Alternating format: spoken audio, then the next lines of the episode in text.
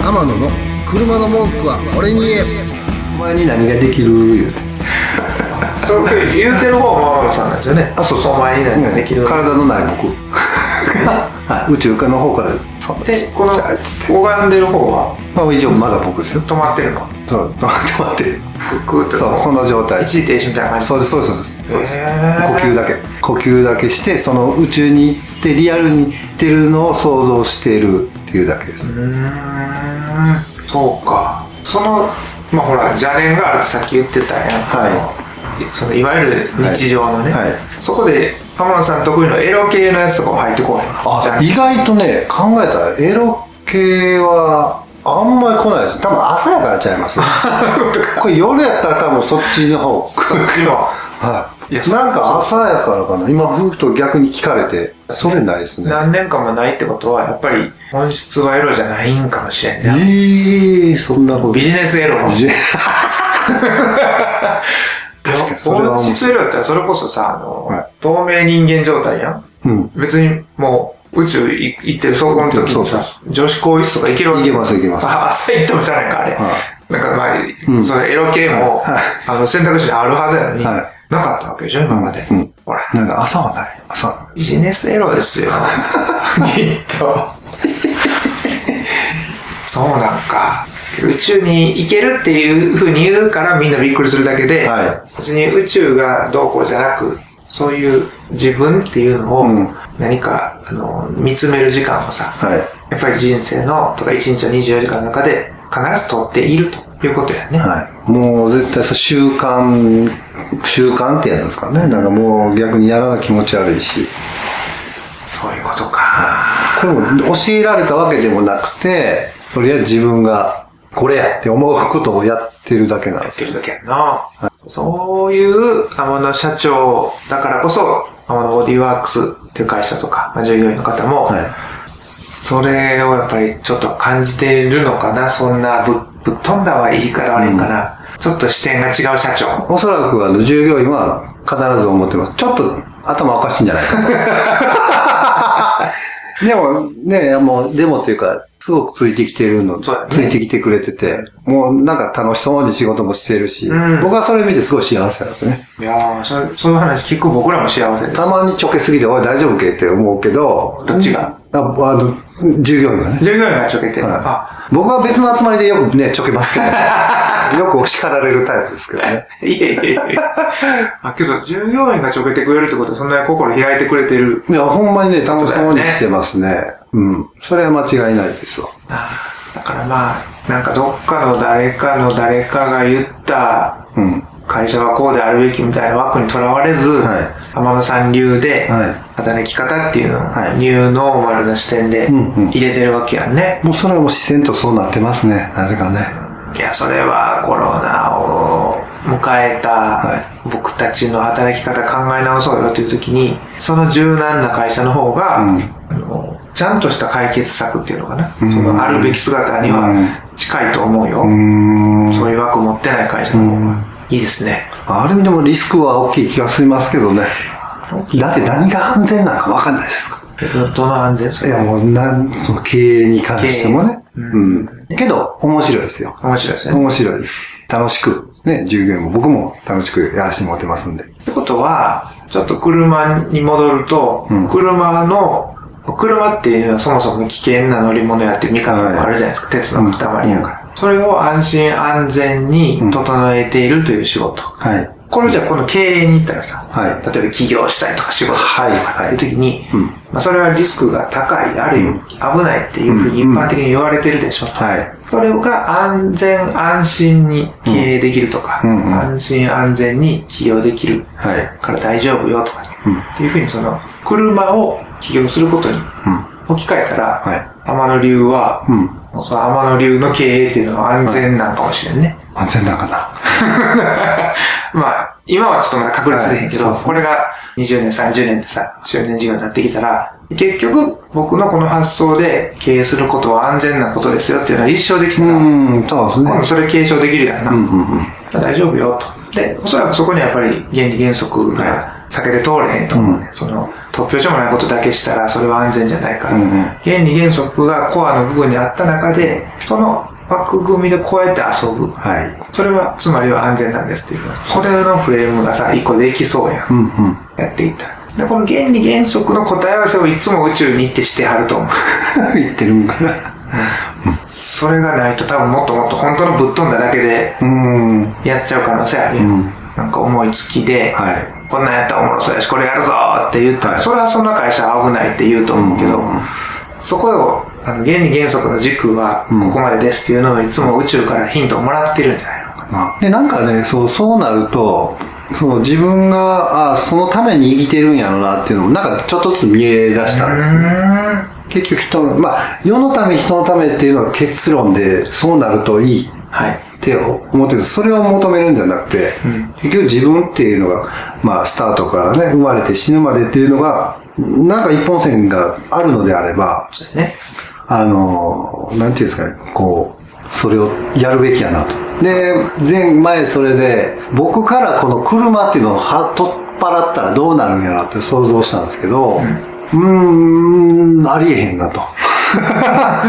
まあ結局僕はそれで生きてるし、で、それで世のた世の中の人のためにもなってる。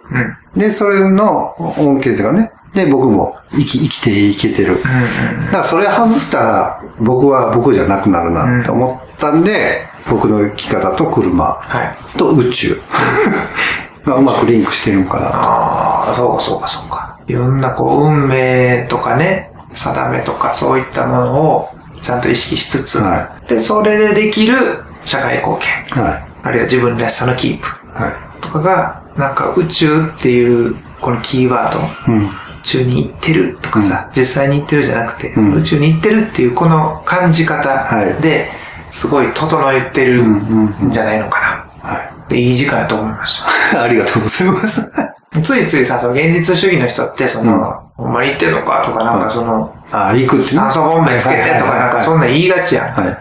あれで行くと、ちょっとこう、視野が狭すぎたりするやん。うん、うん。この話もきっと、なんか、なんかのほら話やしかはい。聞こえへんような人っていうのは、ちょっと寂しかったりするよね、想像力が。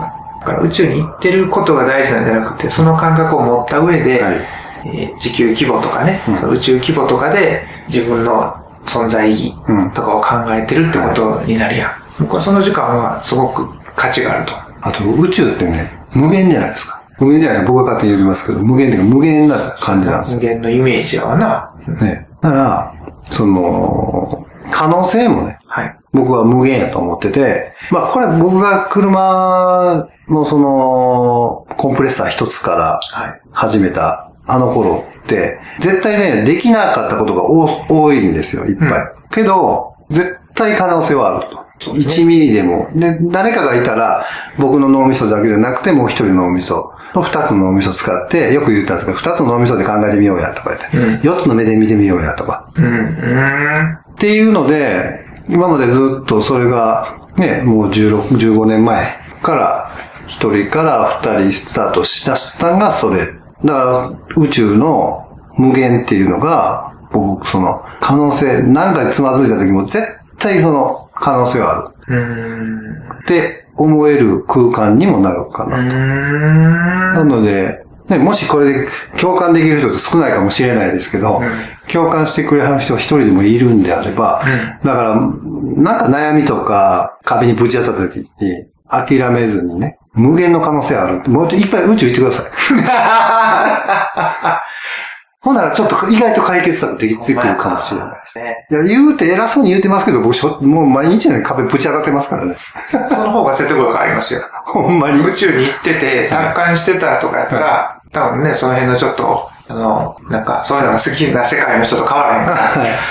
ご自身もぶち当たりつつ。宇宙に行くっていう感覚を有効活用してるわけ。はい。その方がいいと思う。特に人間関係とかね、その辺ってすごい大変やと思うんですよね。大変ですよ。ね。解決なんか多分あってないようなもんちゃうかなと思って。で、その時宇宙行った時に無限っていうの。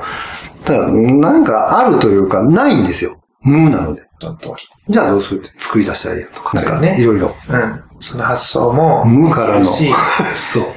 逆あの、まだ違う観点で言うと、はい。限界と定めてる壁とかもないやん。はいそれも無なわけ。勝手に自分がこれしかできない、うんあれしかできない、ここまでしかできない。はいそんなんもう宇宙に行くことによって、あれって思うはずやねんね。はい。あんなちっちゃいところ、こんなところの限界決めてたのってなんか話になってきたって思ったら、開き直りがん発生すると思うんですよ。ちょっと取り入れてみてほしいですよね、みんなにも。宇宙へレッツゴーそう。ですね。宇宙へ行くが、まあ、天野さん流でいうところでね、はい。その感覚の答え合わせをする時間とか、そのはい。客観視する時間やから、別にみんなの表現でいいと思うんですよ。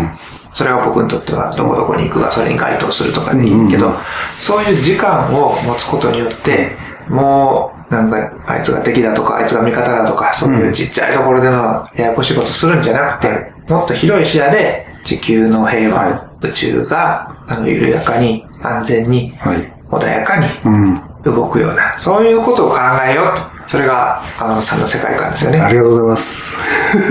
いいですよね。こういう方が、まあ、カーリペアショップっていうのを手段の一つとして取っていって、今経営されているっていうものなんで、まあ、車好きの方であればね、はいそんなサービスも使っていただいたらいいですし、はいまあ、車抜きにして、ちょっと天野さん、おもろそうやなと。